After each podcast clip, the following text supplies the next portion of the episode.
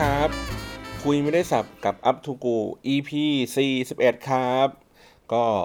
สวัสดีปีใหม่นะครับทุกท่านนะครับ นี่ก็ผ่านมาครึ่งเดือนของปี 2561 แล้วนะครับ วันนี้เราอัดเสียงกันวันที่ 16 มกราคมนะครับ 2561 เป็นยังไงกันบ้างครับ ต้นปีที่ผ่านมาครับ บางคนก็แบบเขาเรียกว่าไงนะผ่านมาแค่ 15 วันนี้ล้าวลานเหมือนผ่านไปแล้วครึ่งปีนะครับ แล้วก็ชีวิตมันก็อย่างเงี้ยแหละครับ มันก็ผันเปลี่ยนเวียนวนกันไปบางทีเราก็แบบทำงานกันไม่รู้วันไม่รู้เดือนเหมือนกันนะ โดยเฉพาะฝั่งที่เป็นเกี่ยวกับพวกออนไลน์อย่างเงี้ยครับ มันก็จริง ๆ ก็อย่างที่บอกคือว่าในช่วงเทศกาลที่ที่คนเขาไปเที่ยวกันนะครับ บางทีคือคนที่ทำงานพวกดิจิทัลเอเจนซี่หรือว่าคนที่ทำงานเกี่ยวกับเรื่องของโซเชียลมีเดียต่างๆ เขาก็ไม่รู้สึกว่ามันคือวันหยุดนะครับ มันก็คนก็ยังใช้เวลาอยู่กับโซเชียลมีเดีย อยู่พอสมควรนะครับ จริงๆ มันมีสถิติของเมื่อปีที่แล้วเนี่ยแหละ เขาพูดว่าคนเราจริง ๆ แล้วในวันหยุดเองอะ่ะไม่ได้ทำให้การใช้เวลากับโซเชียลมีเดียน้อยลงนะครับเพอๆอาจจะเพิ่มขึ้นเลยในซ้ำบางช่วงอายุ เพราะว่านึกภาพว่าเวลาเราไปเที่ยวเนี่ยครับเดินทางไปสมมติไปเขาใหญ่อะไรอย่างนี้ก็ได้แล้วรถมันติดหนักๆเลยอะ่ะคนก็ไม่รู้จะทำอะไรมันก็ต้องหยิบมือถือขึ้นมาเล่นโซเชียลมีเดียถูกไหมฮะเออหรือว่าเออเหมือนเราไปต่างจังหวัดไปเยี่ยม ที่บ้านอย่างเงี้ยครับเรามีเวลาอยู่กับครอบครัวจริง ๆ อยู่แค่แป๊บๆเองแหละชั่วโมงสองชั่วโมงที่เหลือเราก็ไปตะเวนกับเพื่อน หรือว่าถ้าเกิดว่าไม่ได้ทำอะไรก็อยู่บ้านดูทีวี ก็เล่น Facebook อะไรอย่างนี้ เพราะฉะนั้นเนี่ยการการใช้เวลากับโซเชียลมีเดียในวันหยุดเองมันก็เยอะเหมือนกันดังนั้นเนี่ยมันก็เลยทำให้กลายเป็นว่า เมื่อวันหยุดมันมีโอกาสของการสื่อสารมากขึ้น เพราะฉะนั้นเนี่ยพวก digital agency ต่างๆ หรือว่าคนทำงานด้านโซเชียลมีเดียเองเขาก็ต้องมาคอย standby กับเรื่องพวกนี้ ถึงแม้ว่าเราจะเตรียมข้อมูลข้อมูลอะไรต่างๆ ที่แบบเอ้ยเอาไว้ลงเสาร์อาทิตย์นะครับ แต่ว่าบางครั้งเนื้อหามันมันมันทันต่อเหตุการณ์บางทีเราก็ต้องแบบทำงานได้เลยทันทีนะครับ เพราะฉะนั้นแล้วมันก็เลยบอกว่าเหมือนวันหยุดเหมือนมีวันหยุดแต่ไม่ได้มีวันหยุดจริง ๆนะครับอโอเค ทีนี้ในในจริงจริงแล้วอยากจะมาคุยกันเรื่องของแบบ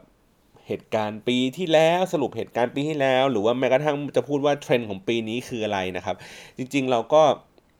มีเนาะในในตอนเก่าๆที่ผ่านมาครับ เราก็มาพูดถึงเรื่องของว่า เอออนาคตของปีเอ่อหน้าเนี่ยจะเป็นยังไงนะครับถ้าผมจำไม่ผิดผมเคยพูดว่าในปีที่แล้วเนี่ยมันจะเป็นเรื่องของพวกดิจิตอล PR เนี่ยน่าจะมาแรงนะครับ ซึ่งถามว่ามาแรงไหมผมว่ามันอาจจะไม่ได้มาแรงอย่างที่ที่ที่คิดนะ เพราะว่าด้วย เหตุการณ์ด้วยเรื่องราวด้วยการใช้เครื่องมืออะไรต่างๆนะครับ มันก็เลยทำให้เรื่องของดิจิทัล PR เองเนี่ยไม่ได้ไม่ได้มีเรื่องที่สำคัญมากนัก เพียงแต่ว่าเราอาจจะจับกระแสจับบางอย่างได้เห็นว่าคนหรือว่าแบรนด์ต่างๆเนี่ยเริ่มเริ่มใช้โซเชียลมีเดียในการประชาสัมพันธ์บางสิ่งบางอย่าง เพิ่มมากขึ้นคือให้น้ำหนักกับสิ่งนี้มากขึ้นแทนแทนที่เขาจะใช้ PR แล้วก็วิ่งเข้าสื่อสิ่งพิมพ์ หรือว่าวิทยุโทรทัศน์ต่างๆเนี่ยเขาก็เริ่มวิ่งเข้าตัวที่เป็นผู้มีอิทธิพลบนโซเชียลมีเดียนะครับหรือว่าไปตามเพจดัง หรือว่าซื้อแอดหรืออะไรอย่างนี้ต่างๆเนี่ยเริ่มทำพวกนี้มากขึ้นนะครับแต่ว่าอาจจะไม่ได้เป็นเป็นร่ำเป็นสามของแบบทั้งปีเลยก็ตามนะครับแต่ว่าเริ่มมีแนวโน้มที่ใช้หลาย ๆ แบรนด์ก็อย่างเช่น พวกแบรนด์ยักษ์ใหญ่ต่างๆนะครับก็เขาก็เริ่มรู้สึกแล้วล่ะว่า การทำ PR ในลักษณะแบบเดิมมันมีความยากมากขึ้นและในขณะเดียวกันเอง เขาเองก็มีภาพลักษณ์ที่ไม่ดีบนโซเชียลมีเดียอยู่แล้วนะครับ คือยิ่งพูดยิ่งสื่อสารอะไรไปไปเนี่ย คนมันยิ่งแบบมี bias เพิ่มขึ้นอันนี้ผมยกตัวอย่างให้ฟังว่า ขออนุญาตเอ่ยชื่อแบรนด์เลยแล้วกันนะครับ ผมบอกว่าธุรกิจ CP ในเครือ CP นะครับ กับธุรกิจในเครือของช้างเนี่ย สองค่ายนี้มีมีลักษณะธุรกิจคล้าย ๆ กัน คือเป็นแบบธุรกิจผูกขาดก็คือว่าคุมครอบคลุมในหลาย ๆ ธุรกิจเยอะซื้อกิจการมาเยอะนะครับ ปัญหาของ 2 แบรนด์นี้คือว่าเวลาเขาสื่อสารภาพลักษณ์องค์กรออกมาเนี่ยมันมีความแตกต่างกันก็คือว่าทุกครั้งเวลามันพูดเอ่อทุกครั้งเวลาแบรนด์อะพูดเกี่ยวกับเรื่องของ CP นะครับไม่ว่าจะเป็น CP ตัวใหญ่ หรือว่า CP ที่เป็นบริษัทย่อยๆเนี่ย คนก็จะแบบโอ้โหเข้ามาด่าคอมเมนต์ด่านะครับมองทุกอย่างในแง่ลบไปหมดเลย โอ้ยธุรกิจผูกขาดด่าเรื่องเซเว่นด่าทูมูฟด่าอะไรทุกสิ่งทุกอย่างด่าหมดเลยนะครับแต่ในเดียวกันตัวที่เป็นเบียร์ช้างเนี่ยอ่าหรือว่าตัวที่เป็นช้างเขาเรียกไงนะเรียกบริษัทอะไรเนี่ยของคุณเจริญนี่แหละจำไม่ได้นะครับก็คือเป็นเป็นเป็นกลุ่มเหมือนกันแต่ว่าเขาก็มีธุรกิจหลาย ๆ เชนถูกไหมหรือว่าเอาแค่ง่ายๆแค่แบบเบียร์ก็ได้ คนก็ไม่รู้สึกว่าแบบ เฮ้ยจะต้องไปด่าธุรกิจในเครือของเขาตลอดเวลาว่าเออนี่มันอย่างงู้นอย่างนี้ คือคือภาพลักษณ์ของของสองแบรนด์เนี้ยมันมันค่อนข้างที่จะแตกต่างกัน พอเราลงย่อยลงไปอีกทีหนึ่งผมอันนี้ผมเคยวิเคราะห์นะว่าพอเราลงย่อยไปอีกทีพบว่าวิธีการสื่อสารหรือว่าการจัดการในเรื่องของ การทำดิจิตอล PR เนี่ยมันต่างกันครับ ก็คือว่าตัว CP เองอาจจะใช้วิธีการหนึ่ง ตัวช้างเองอาจจะใช้วิธีการหนึ่ง ซึ่งมันได้ผลลัพธ์ที่ต่างกัน มันเลยทำให้กระแสของคนที่มองต่อแบรนด์เนี่ยมันมันก็แตกต่างกันไปว่างานนะครับ แล้วก็ในในปีที่ผ่านมาเองเนี่ย CP ก็พยายามคือรู้ปัญหาเรื่องนี้แล้วก็พยายามจัดการด้วยวิธีการต่างๆ ซึ่งมันก็ในความรู้สึกผมนะมันก็โอเคในในในในเรื่องของ เขาได้ทดลองอะไรใหม่ ๆ เขามีวิธีการอะไรใหม่ ๆ นะครับ มากขึ้น อันนี้เดี๋ยวผมค่อยมาเล่าให้ฟังแล้วกันนะครับ เดี๋ยวขอเก็บข้อมูลก่อน ทีนี้ใน EP นี้นะครับ เราจะมาคุยกันเรื่องอะไร จริงๆ ผมก็ขออนุญาตเก่งเลยไว้เลยแล้วกันว่าอีกประมาณแบบปีนี้ภายในปีนี้นะครับ อาจจะมีแนวโน้มของเรื่องที่กำลังจะเล่าให้ฟัง แล้วก็อีกสักประมาณ2ปี 3 ปีเราอาจจะเห็นภาพเหล่านี้ได้ชัดขึ้นนะครับ ในนี้ก็คือเป็นชื่อตอนว่าตัวที่เป็น experience provider นะครับคำนี้ถามว่าเออมันแปลอ่างี้แปลเป็นไทยก่อน แปลเป็นไทยก็คือเขาเรียกไง provider เหรอ provider ก็คือเหมือนแบบ ผู้ส่งมอบอะไรเงี้ยครับ เหมือนแบบเหมือนผู้ส่งมอบประสบการณ์แล้วกันผมผมใช้คำนี้แบบง่ายๆก่อนแล้วกันนะครับ คือคือคำคำนี้มันมันมีที่มาที่ไปนะ หมายถึงว่าไม่ได้ไม่ได้ กล่าวอ้างลอยๆขึ้นมานะครับ แต่ว่าคำนี้มันถูกใช้ในในเรื่องของเออเทคโนโลยี หรือว่าพวก Internet of Things ต่างๆนะครับเขาก็พูดถึงเรื่องของการนำประสบการณ์นะครับให้คนนะสามารถที่จะมีประสบการณ์ โดยใช้เทคโนโลยี พวกนี้เป็นตัวตัดเขาเรียกไงนะตัดความยากของประสบการณ์เหล่านั้นนะให้สั้นลงนะครับ อย่างเช่นประมาณว่าจากเดิมคือเราจะสื่อสารกันเนี่ย จะคุยกับคนที่อยู่ไกลๆกัน เราต้องเขียนจดหมายใช่ไหมแต่ว่าพอเทคโนโลยีมันมีขึ้นมันทำให้การเขียนจดหมายเนี่ยไม่ต้องทำและมันอาจจะเป็นการส่งแบบโทรเลข หรือว่าโทรศัพท์คุยกันเทคโนโลยีมันทำให้ประสบการณ์ของของสิ่งนี้มันเปลี่ยนไปในการสื่อสารนะครับ จากต้องใช้เวลานานๆก็สั้นลงนะฮะ ต่อมาโทรศัพท์ก็เป็นวิดีโอคอลอะไรต่างๆ เหล่านี้นะครับ มันก็จะเป็นเรื่องของตัวที่เทคโนโลยีมันทำให้ประสบการณ์เหล่านี้เขาเปลี่ยนเปลี่ยนแปลงไปเรื่อยๆนะครับ แต่ว่าผมมามองในฝั่งที่เป็นคนทำคอนเทนต์แล้วกันนะครับว่า เอในเรื่องของ experience provider เองเนี่ยมันมันมีอิทธิพลมันมันเปลี่ยนคนได้อย่างไรนะครับ อันนี้อาจจะยกย้อนกลับไปในช่วงของปัจจุบันแล้วกันนะครับ หรือว่าช่วงมาสักปี 2 ปีที่ผ่านมานะครับ เราก็จะเห็นถึงความเฟื่องฟูของอุตสาหกรรมเพจ Facebook นะครับก็คือว่าทุกๆคนก็แบบโอ้ยทำเพจ ไปเจอหน้าใครก็ถามเอ้ยทำเอเจนซี่เหรอเอ่อทำงานเกี่ยวกับโซเชียลมีเดียเหรอเฮ้ยทำไมไม่ทำเพจเองบ้างล่ะ เอ่อหรือบางทีเราเลี้ยงหมา ก็ เอ้ยทำไมเราไม่ถ่ายรูปหมาตัวเองไปทำเพจบ้างล่ะเงี้ยก็จะเจอคนถามแบบนี้บ่อย แต่ว่าเราไม่ได้มีเวลามามามาสร้างไอ้ตัวเพจของเราเองอะไรแบบนี้นะครับ แล้วผมก็ยังรู้สึกว่าผมก็ยังหาคอนเทนต์หรือว่าหาอะไรที่ยังไม่ ไม่ได้มีน้ำหนักมากพอที่จะแบบเอาไปทำเรื่องพวกนี้อย่างจริงจังอะเพราะว่าเราต้องคงต้องใช้เวลาใช้ passion อะไรต่างๆ ในการแบบทำไอ้เพจเนี้ยไปสักพักหนึ่งนะครับ อย่างเงี้ยก็จะมีคนถามอย่างนี้มาเรื่อยๆ ผมก็แบบอะไม่ได้ทำหรือบางคนก็จะมาปรึกษาว่า เอ๊ะเขาคิดว่าอยากจะทำสิ่งนั้นสิ่งนี้ทำเพจลักษณะแบบนั้นแบบนี้ขึ้นมามันจะ work ไหมนะครับ ผมก็โอเคให้คำปรึกษาไป ทีนี้มันมีอยู่วันหนึ่งครับ เป็นเอ่อเป็นรุ่นน้องผมนะครับที่รู้จักกัน เขาก็โทรมาถามผมนี่แหละช่วงประมาณใกล้ๆปีใหม่ช่วงผมมาไปเที่ยวอยู่ เขาก็โทรมาถามผมว่า เอ้ยคือที่แรกผมให้โจทย์เขาไปว่าเขาบอกว่าเขามีนักเพื่อนเป็นนักดนตรีอยู่ แล้วทีเนี้ยเขาก็อยากจะทำเพจขึ้นมาสักเพจนึงจะทำเพจเกี่ยวกับอะไรดีนะครับ ผมก็ให้คำแนะนำตอนแรกนะ บอกว่าเอ่อถ้าเป็นนักดนตรีเนี่ยมันก็มันก็คงมีไม่กี่อย่างที่จะทำนะครับ แต่ว่า อันดับแรกเลยเวลาเราคิดว่าจะทำเพจเนี่ยอยากคิดว่ามันจะได้ตังค์ครับอยากคือให้ให้คิดว่าเราอยากจะนำเสนอเรื่องราวอะไรไปก่อนนะครับอยากอยากเอาตังค์เป็นตัวตั้งต้นของเรื่องทั้งหมด เพราะว่าพอตังค์มาตั้งต้นปุ๊บมันจะไม่สนุกมันจะทำแล้วมันจะเกรงมันจะแบบเก้ๆกังๆประมาณนี้ครับให้ให้ใช้สิ่งที่เราอยากจะเล่าจริงๆออกมาก่อนเนาะเสร็จปุ๊บโอเค ก็ในระหว่างนั้นเขาก็คงไปคุยกับเพื่อนนะครับแล้วก็กลับมาอีกทีเขาก็ปรึกษาว่าโอเคเขามีไอเดียประมาณนี้นะครับว่า เขาอยากจะแชร์ในเรื่องของว่า เอ๊เหมือนไปรีวิวคอนเสิร์ตต่างๆนะครับว่าไปวิธีตั้งแต่วิธีการจองบัตรวิธีการแบบเดินเข้างานไปอะไรอย่างเงี้ยเพราะว่าเขาเป็นนักดนตรีเดียเขาเขาก็จะมีความสามารถในการเข้าถึงตัวงานนี้ แบบเข้าไปถึงหลังเวทีโดยที่แบบสมมติเราเป็นแค่แบบคนฟังใช่ไหมดูมีตัวเฉยๆเนี่ยเราก็ เข้าไปแค่หน้าเวที อันนี้คือเข้าไปหลังเวทีสัมผัสนักร้อง สัมผัสนักดนตรี สัมผัสซาวเอ็นอะไรอย่างเงี้ยได้หมดเลยนะครับโอเค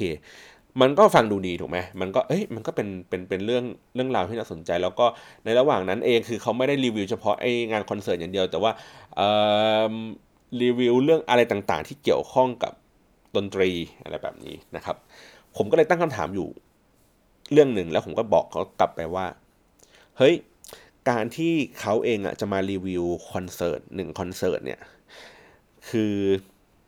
เมื่อผมดูคลิปอันนั้นจบสมมติเป็นคลิปรีวิวนะครับ รีวิวไปคอนเสิร์ตของ Liam Gallagher อะไรเงี้ย แล้วผมอยากจะทำตามอย่างเขาบ้างอะ่ะ ผมอยากจะไปในคอนเสิร์ตแบบนั้นบ้าง ผมอยากจะสนุกแบบนั้นบ้างอะ่ะ แต่ผมไม่สามารถที่จะมีโอกาสที่จะไปทำในลักษณะแบบนั้นได้แล้วนะ เพราะว่า เรื่องที่เขากำลังเล่ามาอยู่ ผมไม่สามารถที่จะทำซ้ำได้ คือคอนเสิร์ตมันจัดจบไปแล้วครับ ก็คือว่าผมสมมติผมดูคลิปจนข้างผมแบบเฮ้ยอยากจะไปให้ได้สักวันหนึ่งเนี่ยอยากจะไปสัมผัสประสบการณ์แบบนี้ได้ แต่ผมไม่สามารถที่จะทำตามสิ่งนี้ได้ พอมันทำตามไม่ได้ปุ๊บ ผมก็รู้สึกว่าโอเค มันอาจจะเป็นแค่ความเชื่อของคนว่า อ๋อ เวลาคนนี้พูด มันทำให้เรามีความรู้สึกเชื่อ เพราะฉะนั้นเนี่ย ในครั้งต่อไปที่เขาจะพูด หรือว่าเขาจะแนะนำอะไรเนี่ย เราจะฟังเขามากขึ้น เราจะตั้งใจฟังเขามากขึ้นเพื่อให้เราจะไม่พลาดไอ้สิ่งสิ่งนี้ไป เพราะฉะนั้นแล้วเนี่ยมันกลายเป็นว่าเทคนิคหรือว่าวิธีการในการนำเสนอคอนเทนต์แบบแบบที่เขานำเสนอผมมาเมื่อกี้นะครับ มันเป็นวิธีการสร้างทำให้คนเชื่อถือคอนเทนต์นั้นว่ามันมีพลังมากพอ มันมีความน่าสนใจมากพอ มันกลายเป็นวิธีการสร้าง online influencer ครับ แต่ว่าพอถามว่าพอสร้าง online influencer ปุ๊บ คนน่ะเชื่ออะไรใน online influencer ถูกไหม ก็คือเชื่อในเรื่องของรสนิยม การตัดสินใจ การเลือกการอะไรอย่างนี้ต่างๆ แล้วเมื่อเขาเชื่อเสร็จปุ๊บขั้นกว่าของการเชื่อคือเขาได้ทำตามในสิ่งที่online influencer บอกที่เขาบอกว่ามันมีพลัง ที่เขาสามารถชักจูงในสิ่งนั้นสิ่งนี้ได้ พอมันเชื่อเสร็จปุ๊บเขาสามารถที่จะทำตามความเชื่อไอ้อันนั้นได้นะครับพอทำตามได้เสร็จปุ๊บเขาก็ เมื่อทำตามแล้วมันรู้สึกดี มันมีประสบการณ์ที่ใกล้เคียงกับ online influencer คนนั้นบอก เขาก็อยากจะยินดีที่จะบอกมันต่อหรือพูดมันต่อไปอีกทีหนึ่งเพราะฉะนั้นผมเลยมองว่าเฮ้ยใน part แรกอะในการสร้างคนขึ้นมาเนี่ยครับให้เป็น online influencer แล้ว online influencer กำลังสื่อสารกับคนเนี่ยมันจึงเป็น part ของการทำเป็นแค่ content provider เพราะผมเป็น online influencer ผมมีหน้าที่คือส่งมอบตัวที่เป็นคอนเทนต์น่ะให้กับผู้อ่านนะครับแต่ว่า ขั้นเหนือกว่าสิ่งนั้นก็คือ เราสามารถที่จะส่งมอบประสบการณ์อะไรบางอย่าง ให้กับผู้อ่านได้ไหมคือแล้วก็ให้มันมีพลังมากพอจนกระทั่งเขาสามารถที่จะเอาเรื่องที่อ่านเนี้ยไปทำเองไปตามรอยหรือไปทำอะไรต่างๆนะครับ ผมก็เลยแบบว่า เอ๊ะคำนี้มันมีเริ่มมีในใจว่าเออ หรือว่ามันเป็นมันไม่ใช่แค่เป็นคอนเทนต์พรอไวเดอร์วะมันอาจจะเป็น experience provider ผมก็เลยเอาคำนี้เก็บไว้ในใจ แล้วทีนี้ผมก็เลยลองใช้ คำคำนี้ลองไปดูในเนื้อหาต่างๆ ในบริบทอื่น ๆ ว่า เอ๊ถ้าถ้ามันเป็นอย่างนั้นจริงๆอะมันมันจะสามารถที่จะตอบโจทย์หรือว่าแก้ไขปัญหาเรื่องอะไรบางอย่างที่เกิดขึ้นได้ไหมนะครับ ผมก็ไปดูคลิปตัวหนึ่งขึ้นมานะครับ ก็เป็นคลิปเหมือนประมาณว่าเอาอินฟลูเอนเซอร์ไปปาร์ตี้กันนะครับ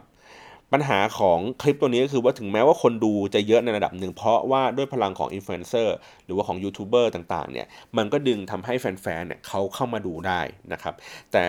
เมื่อผมดูจบแล้วผมมีความรู้สึก แล้วผมอ่านคอมเมนต์ก็ตามนะผมมีความรู้สึกว่า คนเขาไม่ได้เชื่อว่างานนี้มันสนุกอย่างนั้นจริง ๆ คือเหมือนมาว่าเหมือนเหมือนเหมือน online influencer เขามีประสบการณ์ในในงานนั้นดูสนุก แต่ว่าตัวเขาเองคนดูอะไม่ได้ไม่ได้สนุกไปกับ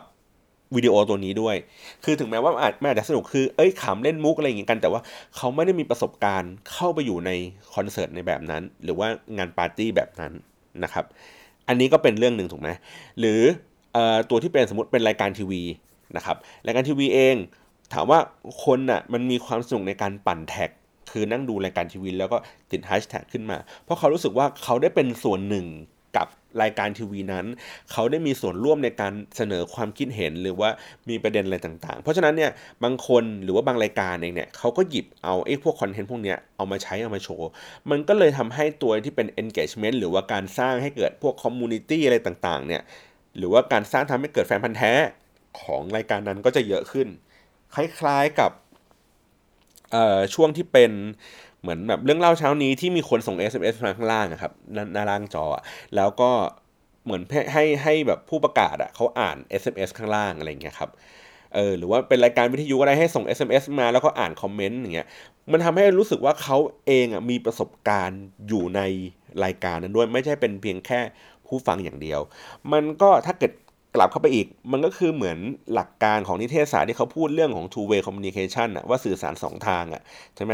แต่ทีเนี้ยพอมันเป็นในเรื่องของโซเชียลมีเดียคนมันชอบพูดว่าสื่อสารสองทางก็คือ ให้คนสามารถที่จะคอมเมนต์ได้ แต่อย่างที่บอกคือว่าพอมันคอมเมนต์อะมันก็คือแค่เหมือนเขาอ่านข้อมูลเนี่ยครับแล้วก็เขามีความคิดเห็นอะไรเกี่ยวกับสิ่งสิ่งนี้ แต่ว่าเขาไม่มีส่วนร่วมในการที่จะกลับไปแก้ตัวคอนเทนต์หรือว่ามีส่วนร่วมในการที่จะไปนำเสนอเป็นอินไซต์อะไรบางอย่างที่ เป็นไอเดียสำคัญในการที่จะเอาไปผลิตเนื้อรายการต่อไปหรืออะไรแบบนี้นะครับ เพราะฉะนั้นพอมันเป็นอย่างเงี้ยคือคือจริงๆ เรื่องของ experiment provider ผมไม่ได้เป็นเรื่องที่คิดใหม่นะ มันก็คือเอาทฤษฎีของตัวที่เป็น two way communication มาใช้ว่า งั้นเราสร้างให้มันเป็นเขาเรียกไงนะ โดยสมบูรณ์นะครับ ตัวที่เป็น two way communication สื่อสารสองทาง โดยสมบูรณ์จริง ๆ หมายถึงว่า คือเรานำเสนอเนื้อหาอะไรบางอย่างไป แล้วก็ในตัวของคนเนี่ยที่คอมเมนต์ เองเนี่ยมันก็เราก็หยิบไอ้พวกเนี้ยเข้ามาใช้เข้ามาปรับปรุง หรือแม้กระทั่งว่าถ้าเกิดเราไม่เอามาปรับปรุง เราอาจจะสร้างอะไรบางอย่าง เพื่อหรือว่าถ่ายทอดเรื่องราวต่างๆ อย่างเข้มข้นมากขึ้นจนกระทั่งทำให้คนเขารู้สึกว่าเขาอยากจะตามรอยสิ่งนั้นไป เขาอยากจะทำสิ่งสิ่งนั้นบ้างนะครับเอ่อเพจหรือว่าเนื้อหาคอนเทนต์ที่ทำในลักษณะแบบเนี้ยลักษณะที่เป็น experience provider แล้วประสบความสำเร็จนะครับ อย่างเช่นตัวที่เป็นพวกเพจท่องเที่ยว เพจกินอาหารนะครับ อันนี้ค่อนข้างที่จะเห็นชัดเจนไอ้อย่างไอ้มือถืออย่างเงี้ยผมว่ามันยังไม่ค่อยนั่นเท่าไหร่มายถึงว่ามันก็อาจจะทำให้คนเห็นแล้วก็สนใจแต่อย่างที่บอกคือมือถือมันอาจจะมีในเรื่องของปัจจัยในเรื่องของเงิน เรื่องของอะไรต่างๆ มันจะมีมันจะมีในเรื่องของจิตวิทยาอะไรเงี้ยมากขึ้นนะครับ แต่ว่าเรื่องเที่ยวเรื่องกินเนี่ยผมว่าอันนี้อาจจะเป็นเรื่องที่ง่ายหน่อย เพราะว่าพวก เรื่องเที่ยวเรื่องกินอย่างเงี้ยครับ มันสามารถที่จะแบบทำซ้ำได้อะมันสามารถที่จะตามรอยได้เนาะอย่างเช่นถ้าไปเที่ยวนะครับ แล้วเราแบบไปเที่ยวป่าเที่ยวอะไรอย่างนี้มา แล้วเราก็ถ่ายรูปพวกนี้มานะครับ มันก็เป็นประสบการณ์ที่เรารู้สึกว่า เอ๊ะถ้าเราเห็นเนี่ยเราแบบเอออยากจะไปตามรอยเขาเลยอยากจะถ่ายรูปให้ได้สวยอย่างเขานะครับ หรือว่าไปแล้วไปเจอเรื่องราวต่างๆ หรือว่าไป ในจุดที่มันเป็นอันซีนนะครับมันสามารถที่จะไปตามรอยได้ หรือว่าตัวที่เป็นร้านอาหารเองเฮ้ยร้านนี้สวยเลยจะไปถ่ายรูปสวยๆอย่างเขานะครับหรือว่าอยากจะไปกินอาหารอร่อยอย่างที่เขาว่านะครับเรื่องพวกนี้มันสามารถที่จะอย่างที่บอกทำซ้ำมีประสบการณ์ร่วมกันได้ แล้วก็พอยิ่งคนที่เขาไปตามรอยแล้ว มันได้ประสบการณ์หรือว่าได้สิ่งนั้นดีๆ จริง ๆ เขาก็จะยิ่งมีความน่าเชื่อถือกับคนที่เอาประสบการณ์นั้นมาเล่าหรือมาบอกเพิ่มเข้าไปอีกครับ เพราะฉะนั้นมันก็จะมีพลังเสริมกลับไปในในในในคนที่เป็นอินฟลูเอนเซอร์หรืออะไรอย่างนี้ต่างๆนะครับ เหมือนกันนะครับ เพราะฉะนั้นแล้วเนี่ยในตัวของคอนเทนต์เองคือมันอาจจะไม่ใช่แค่เราอะถ่ายทอดแค่บอกว่าเราอยากจะเล่าเรื่องอะไร แต่ว่าเราอาจจะต้องอยากเล่าเรื่องประสบการณ์อะไรอะส่งกลับออกไปให้คนอ่านนะครับ หรือว่าให้คนที่เขาแบบติดตามดูมากขึ้น มันก็อาจจะสอดคล้องกับเรื่องของตัวที่เป็น Facebook ที่เขาปรับลดลีชอันนี้ผมพูดหน่อยนิดหนึ่งแล้วกันนะครับ เพราะว่าเรื่องนี้มีคนแบบมาถามอยู่เยอะมากเลยว่า เอ๊ะมันจะมีผลไหมต่อเพจดังๆ หรืออะไรแบบเนี้ยผมบอกว่าเอ่อเพจระดับเกรด A อะยังไงมีผลอยู่แล้วครับ และมีผลค่อนข้างที่จะหนักหน่วงมาก ๆ เลยในปีนี้ แต่ว่าเขาก็จะรอดได้เพราะว่าเขาเป็นเพจเกรด A ครับ เพจเกรด A หมายถึงว่าเอ่อผมยกง่ายๆอย่างเช่นแบบเป็นพวกอีเจี๊ยบอีจ่านะครับเพจเกรด A ก็คือว่าต่อให้ Facebook ทำอะไรใดๆก็ตามครับ ทำจะปรับลดลีชปรับนู่นปรับนี่อะไรอย่างนี้นะครับ ก็ไม่ได้มีผลต่อการตัดสินใจของเอเจนซี่ว่าจะใช้เพจพวกนี้ในการโฆษณาประชาสัมพันธ์ต่างๆนะครับ เพราะว่าอย่างที่บอกคือว่าเขาสะสมชื่อเสียงขึ้นมาในระดับหนึ่งแล้วพอสมควร อารมณ์คล้ายๆ เหมือนเราจ้างนัดเดทยาย่าเงี้ยครับ เออเราจ้างนัดเดทยาย่าถามว่ามันคุ้มค่าไหมเราสมมติเราจ่ายค่าตัวเขาไป 10 ล้านเงี้ยแล้วมันส่งผลทำให้แบบเฮ้ยยอดขายถ้าเกิดยอดขายเขาขึ้นเขาเขามีกำไรเขาก็โอเคอยู่แล้ว เพียงแต่ว่าภาพนั้นอาจจะแบบซ้ำ ณเดชน์ ญาญ่านี่ขายของเยอะมาก ซ้ำทุกมันกลายเป็นว่าตัวเขาเองมันมีแต่โฆษณาเต็มไปหมดเลย แต่ถามว่าแบรนด์ happy ไหมแบรนด์ก็ happy เพราะว่าได้ตัวดังมาพูดถึงมาอะไรเงี้ยเขาก็ยอมที่จะจ่ายเงินเพื่อให้คนดังเหล่านี้มัน มันมีในเรื่องของ awareness ต่างๆนะครับ นั่นแหละ เพราะฉะนั้นแล้ว A ไม่มีปัญหาครับ ต่อให้ Facebook ลดลิชยังไงก็ตาม ต่อให้ performance มันเทียยังไงก็ตาม ลูกค้าก็ยังจ่ายเงินจ้างเพจเกรด A อยู่นะครับลองลงมาคือเพจเกรด B นะครับพวกนี้มีผลอะไรไหมนะครับเพจเกรด B อาจจะมีผลบ้างนะครับ แต่ว่าเขาอยู่ได้ด้วยเพราะ ผลงานเรื่องของ performance ต่างๆ และอย่างที่บอกคือเรื่องของการนำเสนอตัวที่เป็นประสบการณ์มากขึ้น ผมเลยบอกว่าเพจเกตบีเองอะถ้าเกิดคุณอยากจะหนีจากไอ้วงจรของ Facebook เหล่านี้คือคุณก็ต้องใส่ในตัวที่เป็น experience provider มากขึ้นก็คือ ให้ประสบการณ์อะไรบางอย่างที่ที่ที่มากขึ้นให้กับพวกให้กับพวกลูกเพจนะครับ เพราะว่าเขาก็จะได้แบบมีความรู้สึกว่าเอออยากจะติดตามมากขึ้น แต่ว่า เพจเกรด B เองอะ่ะมันกำลังจะเข้าไปสู่เกรด A แล้ว เพราะฉะนั้นแล้วเนี่ยเขาจะเริ่มที่จะมีลูกค้ามามากขึ้น พอลูกค้ามามากขึ้นปุ๊บ เขาก็จะลดความเป็นตัวตัวเองลงนะครับ แล้วก็ใส่ความเป็นลูกค้าหรือว่าใส่ความเป็นขายของมากขึ้น แต่ว่าเกรด A เองเนี่ยมันถูกบล็อกโดยรสนิยมของเจ้าของเพจแล้วครับหมายถึงว่าเจ้าของเพจ จะเอาอันนี้ก็บอกว่าจะเอา ถ้าไม่ชอบอันนี้ก็ไม่ชอบก็ไม่รับเลยนะครับ แต่ว่าเกรด B เองอาจจะไม่ได้มีความสามารถในการที่จะแบบตัด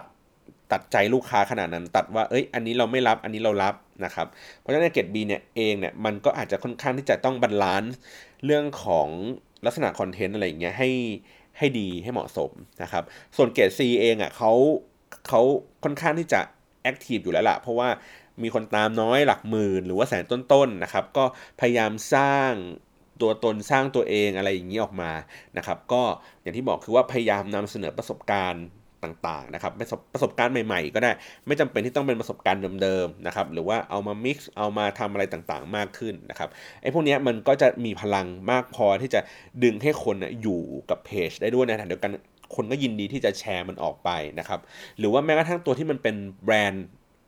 เพจที่เป็นแบรนด์ต่างๆเนี่ยเราอาจจะต้องนึกถึงว่ามันไม่ใช่เป็นเพียงแค่คอนเทนต์พรอไวเดอร์อีกแล้วอะครับหมายถึงว่าเราไม่ไม่ใช่กระดานที่มาบอกว่าวันนี้เรามีโปรโมชั่นอะไรอยู่ตลอดเวลานะครับ แต่เราต้องส่งมอบประสบการณ์อะไรบางอย่างให้กับลูกค้าให้เขารู้ลูกค้ารู้สึกว่าการที่เขายังอยู่ในเพจเพจนี้ขึ้นมาเนี่ยเขาได้รับประสบการณ์อะไรบางอย่างที่นอกเหนือจากคนอื่นที่เขาให้นะครับ หรือว่านำเสนอ แนวทางอะไรใหม่ ๆ เพื่อให้คนสามารถที่จะนำไอ้สิ่งนี้เอาไปใช้ได้ ผมไม่ได้มองว่ามันจะต้องพูดแต่เรื่องของคำคมตลอดเวลาครับ เพราะว่าอย่างที่บอกคือคำคมถึงแม้ว่าเป็น engagement ที่ค่อนข้างที่จะดีที่สุดในบรรดาคอนเทนต์ทุก ๆ หมวดนะหมายถึงว่าถ้าเกิดเราเอาเอาคอนเทนต์เป็นตัวตั้งอะครับลักษณะของคอนเทนต์เป็นตัวตั้งอะแล้วก็ดูในทุกอุตสาหกรรมอะคอนเทนต์ที่ดีที่สุดคือคอนเทนต์ที่ถ้าเกิดเราไม่ทำกิจกรรมนะคอนเทนต์ที่ดีที่สุดคือคอนเทนต์ที่เป็นเกี่ยวกับเรื่องของคำคมนะ แต่ว่าข้อเสียของคอนเทนต์ที่เป็นคำคมคือคนมันไม่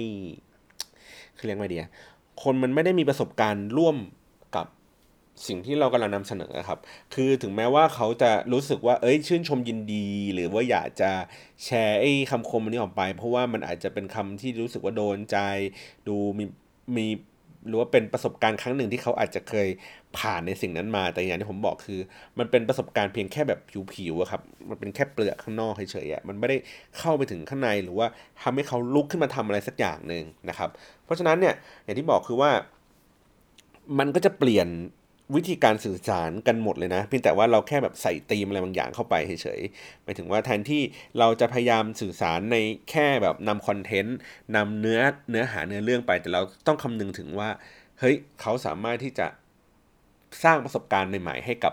เขาได้มากแค่ไหนหมายถึงว่าเขารับรู้ในเนื้อหานี้แล้วเขาจะเปลี่ยนตัวเอง หรือว่าทำตามที่เราบอกหรือว่ามีประสบการณ์ร่วมกับไอ้สิ่งนี้ได้ยังไงทำทำยังไงบ้างนะครับ พอมันเป็นอย่างนี้พอมันเป็นเป็นโจทย์ของการที่เป็น experience provider แล้วเนี่ย มันก็แตกออกไปเป็นในลักษณะของคอนเทนต์ทุกสิ่งทุกอย่างได้หมดเลยนะ ไม่ถึงว่าแม้กระทั่งแคมเปญหรืออะไรต่างๆ เหล่านี้ครับ ที่ที่เรากำลังจะสื่อสารบนโซเชียลมีเดียเนี่ยเมื่อถูกคิดจากกรอบของการเป็นแค่ content provider นะครับ แต่ว่าเป็นเป็นโจทย์ที่เป็น experience provider ปุ๊บ มันจะทำให้มิติของการเล่าเรื่องทุกอย่างเปลี่ยนไป สมมุติว่าถ้าเรามาเป็นในเรื่องของการขายของอย่างเดียวนะครับ สมมติเป็นเป็นธุรกิจที่แบบซื้อมาขายไปขายครีมขายอะไรอย่างนี้ต่างๆนะครับ experience provider ของแม่ค้าเอาแม่ค้าขายเสื้อผ้าแล้วกัน แม่ค้าขายเสื้อผ้าถ้าเป็นในยุคเดิมเนี่ยเราจะบอกว่าอ๋อการที่เราแบบแต่งตัว การทำไลฟ์ถูกปะเหมือนแบบแต่งชุดอันนี้ให้เห็นให้ลูกค้าเห็นว่า อ๋อ เป็นแบบนี้แบบนั้นผมอันนี้ผมก็นับว่ามันเป็น experience provider นะ เพราะว่ามันเป็นประสบการณ์ที่มากกว่าการแค่เราเห็นสินค้าแห้งๆ นิ่งๆเฉยๆ แต่ว่าอันนี้มันคือเราสามารถที่จะใส่เสื้อเหล่านี้แล้วเราก็สามารถออบอกไซส์บอก คือคนคอมเมนต์อะไรมา เราก็หยิบตรงนี้จับตรงนั้นให้ดูอะไรอย่างนี้ได้เลยนะครับทำให้เขามีประสบการณ์เหมือนประหนึ่งว่าเขาอยู่หน้าร้านขายเสื้อผ้า แล้วก็ทำการเลือกซื้อเองโดยที่เขาไม่แค่ไม่ได้ไปจับต้องสินค้ามันจริง ๆ นั่นแหละนะครับอย่างเงี้ยขายของ เพราะฉะนั้นสมมุติว่าเขาอะเปลี่ยนใหม่ไม่ใช่ขายเสื้อผ้า อันนี้เราจะเคยเห็นบ่อย ขายครีม การที่เราบอกแค่ว่า เอ้ยทาอันนี้ไปแล้วมันดีมีรูป before after อะไรอย่างนี้ไปนะครับ มันอาจจะไม่เพียงพอกับยุคนี้แล้ว มันอาจจะต้องมีวิธีการอย่างอื่นที่นำเสนอประสบการณ์เหล่านี้นะครับอาจจะมีแคมเปญหรืออะไรต่างๆ เพื่อทำให้คนเขารู้สึกว่าเฮ้ยเขามีส่วนร่วมกับเรื่องที่กำลังจะเกิดขึ้นนะครับ หรือว่าขายไอ้สิ่งนั้นออกไปนะครับ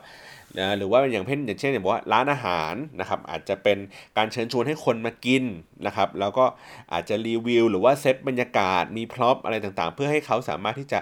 ถ่ายรูปได้สวยมากขึ้นเพื่อพร้อมต่อการที่เขาจะเอาไปบอกต่อนะครับ หรือว่าให้เขานำเสนออะไรต่างๆ ได้เพราะว่าปกติเนี่ยเวลาเราไปกินข้าวตามร้านอาหารอย่างเงี้ยถูกป่ะเราก็จะแบบถ้าร้านมันสวยคนก็จะแบบถ่ายรูปกันนะครับบางร้านที่ผมเคยเห็นก็คือเขาก็จะมี prop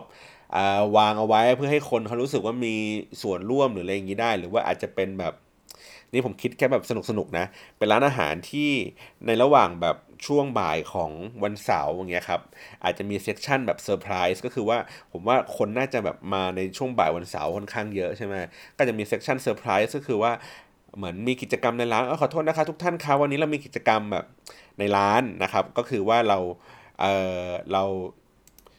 เหมือนแบบจับประกวดกันว่าใครที่ถ่ายรูปในเวลาเนี้ยเรามีโจทย์ให้ว่าอาหารที่คุณมีอยู่บนโต๊ะหรือว่าเราอาจจะเป็นเมนูพิเศษที่ทำมาเฉพาะเป็นคัพเค้กอันเล็กๆเนี่ยครับแล้วก็แจกให้ทุกโต๊ะที่อยู่ในร้านมีอยู่ 10 โต๊ะใช่ปะก็แจกทุกโต๊ะแล้วก็คุณถ่ายรูปยังไงให้ดูสวยที่สุดนะฮะแล้วก็โพสต์ติดแฮชแท็กนั่นนู่นนี่ไป แล้วเราจับเวลากันว่าภายใน 10 นาทีเนี่ยมีคนมาไลค์มากที่สุดเท่าไหร่นะครับคือมันก็อาจจะเป็นเหมือนกิจกรรมที่มันดูแบบ เรียกไลค์โง่ๆอะไรอย่างเงี้ยไปแต่ความรู้สึกผมคือ ถ้าเขามีประสบการณ์ได้ทำอะไรบางอย่าง อย่างด้วยความเต็มใจนะครับ ที่อยากจะทำให้สิ่งสิ่งนั้น เพราะว่าเขาอาจจะเห็นคุณค่า ของการกระทำสิ่งนั้นว่ามันอาจจะมีผลอะไรบางอย่างต่อจิตใจเขาต่อภาพลักษณ์ของเขาต่อรสนิยมของเขาต่อเพื่อนฝูงของเขาเขาก็จะยินดีที่จะทำมันมากขึ้นนะครับ มันเลยมีความลึกซึ้งมากกว่าการที่เป็นแค่ content provider ที่บอกเฉยๆ โดยที่ใช้ insight ของคนธรรมดาว่า อ๋อโอเค มันเป็นผู้หญิงผู้ชายชอบ content ลักษณะแบบนี้เฉยๆ นะครับ แต่ว่าอันนี้เป็นการชักจูง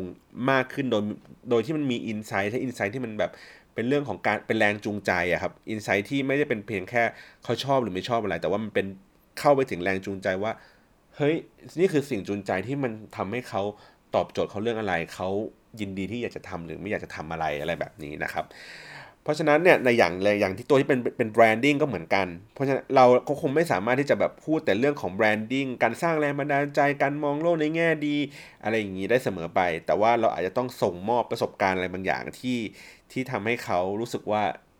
เออ ถ้าเขาได้ประสบการณ์เหล่านี้ไป มันจะทำให้เขามีความเชื่อมั่นเชื่อถืออะไรบางสิ่งบางอย่างมากขึ้นนะครับ อย่างเช่นผมยกตัวอย่างว่ามันเป็นเอ่อยังไงดีนะ เป็นธนาคารเจ้าหนึ่งแล้วกันครับ ที่ที่เขาพยายามจะทำตัวที่เป็น SME นะครับ ผมเคยนำเสนอลูกค้าไปเนี่ยแหละว่า เออในเมื่อคุณเป็นแบบ เกือบเกือบที่หนึ่งในดวงใจของของคนที่ทำธุรกิจ SME นะครับแล้วก็คุณก็เป็นธนาคาร คุณก็ดูเป็นพี่ใหญ่สุดอะ่ะเพราะฉะนั้นพอคุณเป็นพี่ใหญ่สุดแล้วเนี่ยทำไมคุณไม่แบบช่วยเหลือน้องๆที่เขาทำพวกธุรกิจ SME ด้วยการที่จะแบบเฮ้ยช่วยโปรโมทหน่อย ช่วยทำ ช่วยทำเขาเรียกไงนะช่วยใช้พลังของเขาอะที่เขามีอยู่แล้วด้วยเงินที่เขามี ก็ช่วยเขาโปรโมทขายของที่มันเป็นลูกค้าเขาเนี่ยลงในเพจบ้างได้ไหมอะไรอย่างนี้นะครับ หรือว่านำเสนอประสบการณ์อะไรใหม่ๆ เช่นจัดงานอีเวนต์เป็นงานแบบเอ็กซ์โปอะไรสักอย่างหนึ่งซึ่งเอาลูกค้าของเขาอย่างเดียวมา เจอเจอกันแล้วก็ให้ยังไงให้การสนับสนุนเพื่อให้เขาสามารถที่จะเติบโตได้มากขึ้นพอเขาเติบโตได้มากขึ้นเขาก็จะนึกถึงเราเพราะว่าเราครั้งหนึ่งเราเคยแบบ เกื้อหนุนจุนเจืออะไรอย่างนี้ไปนะครับอ่าหรือว่าตัวที่เป็นอะไรเนี่ยผมลืมไปแล้วเนี่ยเมื่อกี้คุยคุยอยู่นะครับก็คือเนี่ยอย่างที่บอกอ๋ออีกอันนึงครับจำได้แล้วมันเป็นตัวที่เป็นตัวเบียร์ครับเบียร์ที่ผมผมยกตัวอย่างแล้วกันอย่างเป็นเป็นเบียร์ Hoegaarden นะครับเบียร์ Hoegaarden เองอะ่ะคือเออเหมือนประมาณว่าเขาเขาเป็น เขาเป็นเบียร์ที่แบบกึ่งกึ่ง craft beer นิดนึงถูกไหมแล้วทีเนี้ยคือเวลาเขาไปเผชิญหน้ากับผู้คนในตลาดเนี่ย ผู้คนในตลาดเนี่ยมันก็จะเป็นแบบเบียร์ตัวเจ้าใหญ่ทั้งนั้นเลยครับ มีสิงห์มีช้างมี Heineken อย่างเงี้ยครับ แล้วพอเวลาตัวเราเองอะเข้าไปเปรียบเทียบกับกับของเขาอะ กับคู่แข่งอื่นๆ เขาก็รู้สึกว่าตัวเขาเล็กมากเลยครับเพราะมันเขาแบบแบบได้อันดับแบบสี่ห้าคือเป็นตัวเล็กๆอะไรอย่างนี้ไปนะ ตอนนี้ผมทำ report นะ ผมก็เห็นว่า เออเขาเป็นอย่างนี้ไป ทีเนี้ยอย่างที่บอกคือเม็ดเงินเราอาจจะไม่ได้เท่าเขา เราอาจจะแบบไม่ได้มีอะไรที่มันแบบ support ทุกสิ่งทุกอย่างเพื่อให้เราไปแข่งกับเขาได้ หรือต่อให้เรามีจริง ๆ เราก็ต้องใช้แรงที่มากกว่าใช้พลังเงินที่มากกว่าเขา เพราะว่าเขาติดลมบนไปแล้วเขามีคนรู้จักเต็มไปหมดแล้วนะครับผมก็เลยบอกว่าเอองั้นเราทำไมเราเราไม่ลองเปลี่ยนวิธีการ อันนี้ผมคุยกับเพื่อนนะผมว่าทำไมเราไม่ลองเปลี่ยนวิธีการกันบ้างวะว่าเฮ้ยในความเป็นจริงแล้วอะ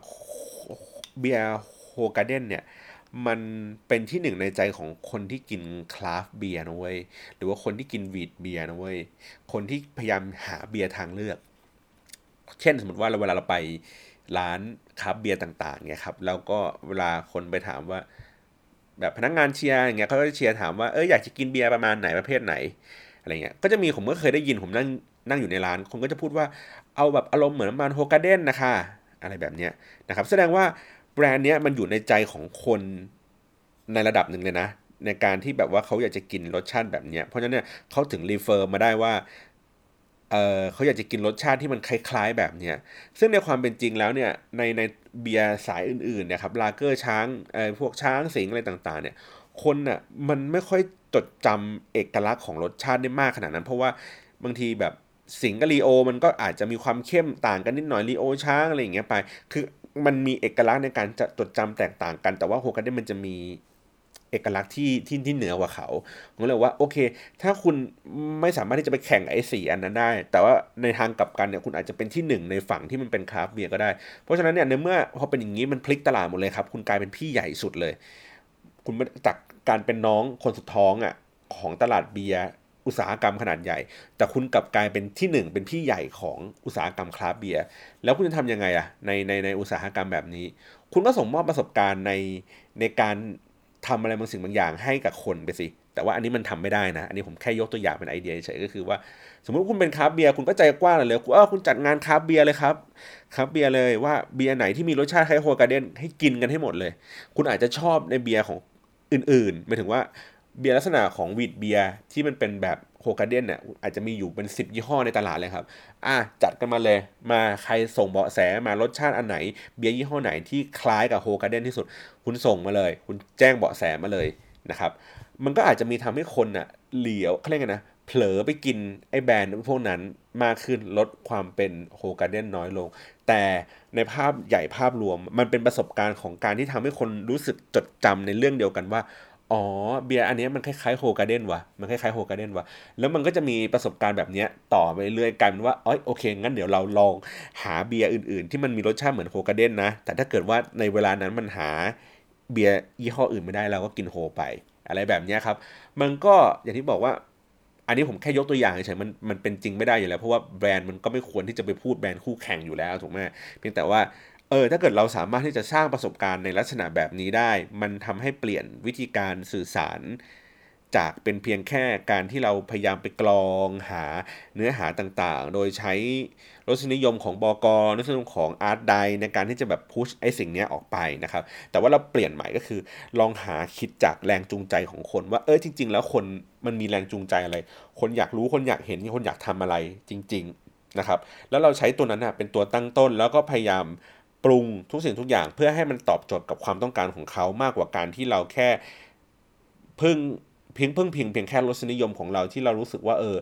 คนน่าจะชอบสิ่งนี้ คนน่าจะชอบสิ่งนั้นนะ แต่ว่าสุดท้ายแล้วมันไม่ได้ดูว่าแรงจูงใจของเขาว่าเขาจะมีส่วนเกี่ยวข้องอะไรกับพวกนี้นะครับ นั่นแหละคือทั้งหมดคือตัวที่ผมกำลังอธิบายก็คือตัวที่เป็น experience provider นะครับ ผมว่าคำนี้มันอาจจะที่ผมลองลองหาแล้วนะ ว่ามีคนนิยามคำนี้ไหมอย่างที่บอกคือมันมันเป็นนิยามของฝั่งที่เป็นเทคโนโลยีซะเยอะนะครับ แต่ก็คิดว่าน่าจะลองลองเปลี่ยนดูนะในในในปีนี้ครับ เพราะฉะนั้นพอมันเปลี่ยนในปีนี้มากขึ้นเนี่ยก็เลยมองเห็นในอนาคตว่าเออ content ในปีต่อๆไปเงี้ยครับมันอาจจะสนุกขึ้นเอ่อพวกประมาณพวกเอ่อเกรด A นะครับเขาก็จะเพจเกรด A ครับเขาก็จะพยายามสร้างประสบการณ์ให้ใกล้ชิดกับ ลูกเพจมากขึ้น อย่างเช่นเขาอาจจะจัดอีเวนต์บางอย่างอย่างเช่นเพจหมาเพจแมวเงี้ยครับเขาก็เริ่มมีการจัด event on ground เพื่อดึงให้คนมีประสบการณ์ร่วมกันในการที่จะแบบพูดคุย หรือว่าพบปะสังสรรค์กันมากขึ้นนะครับเนี่ยมันก็จะมีลักษณะแบบนี้เกิดขึ้นเรื่อยๆ เพราะนั้นผมเลยมองว่าปีนี้มันจะเริ่มพลิกเออไม่ได้พลิกหรอกค่อยๆ ปรับเปลี่ยนวิธีการนำเสนอไปให้มันดูมีความสนุกมากขึ้นนะครับ วันนี้ก็ นั่นแหละเป็นเรื่องใหม่ ๆ ครับ พูดคุยกันนะครับแล้วก็มีอะไรก็คอมเมนต์มาด้านล่างเหมือนเดิมนะครับ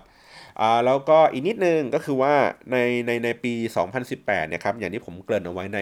Facebook นะครับว่าเราจะมี project เราจะมี project ที่ทำร่วมกับทางช่อง Get Talk นะครับ ก็ตอนนี้พยายามคิด concept มาได้ในระดับหนึ่งแล้วละเพียงแต่ว่า ผมรู้สึกผมคือ ผมยังหาคนมาร่วมพูดคุยไม่ได้คือเราอาจจะพอที่จะหาประเด็นเรื่องที่เราอยากจะคุยได้แล้วนะครับแต่พอมันไม่มีคนมาพูดคุยเนี่ยมันก็เลยกลายเป็นลายสะดวกของผมในการที่จะแบบเออผมสะดวกวันนี้ผมก็จะจัดวันนี้ แต่ว่าถ้าเกิดมันมีมีคนพูดคุยมีคนที่เป็นแบบเหมือนโคโฮสนะครับในการเล่าเรื่องพวกนี้มันจะทำให้เราสามารถที่จะล็อกวันได้อย่างชัดเจนว่าเออเราจะเป็นใครอะไรยังไง อันนี้ประกาศรับสมัครเลยนะแต่แฟนๆที่อยากจะแบบเออมาพูดคุยอะไรอย่างนี้กันนะครับ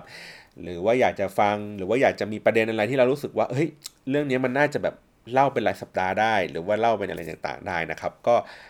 ส่งเข้ามาครับ ผมก็ยังระดมไอเดียกันอยู่นะครับ ว่าอยากจะทำแบบไหน จริงๆ ก็มีกรอบคร่าวๆอยู่แล้วละเรื่องของเกี่ยวกับเรื่องโซเชียลมีเดียเกี่ยวกับเรื่องเทคโนโลยีต่าง ๆ ให้ให้พยายามคุยให้มันสนุกมากขึ้นนะครับ ก็ยังไงแจ้งเบอกแสได้นะครับ สามารถที่จะแบบคอมมงคอมเมนต์ได้ แล้วก็รายการอื่นๆต่อไปนะครับ ก็ ติดตามฟังได้นะครับ มีรายการที่ค่อนข้างหลากหลายอยู่ในคลื่นนี้นะครับ โอ้โห มันขายของกันเลย อะ วันนี้รบกวนเวลาแค่นี้แหละครับ ขอบคุณมากครับ สวัสดีครับ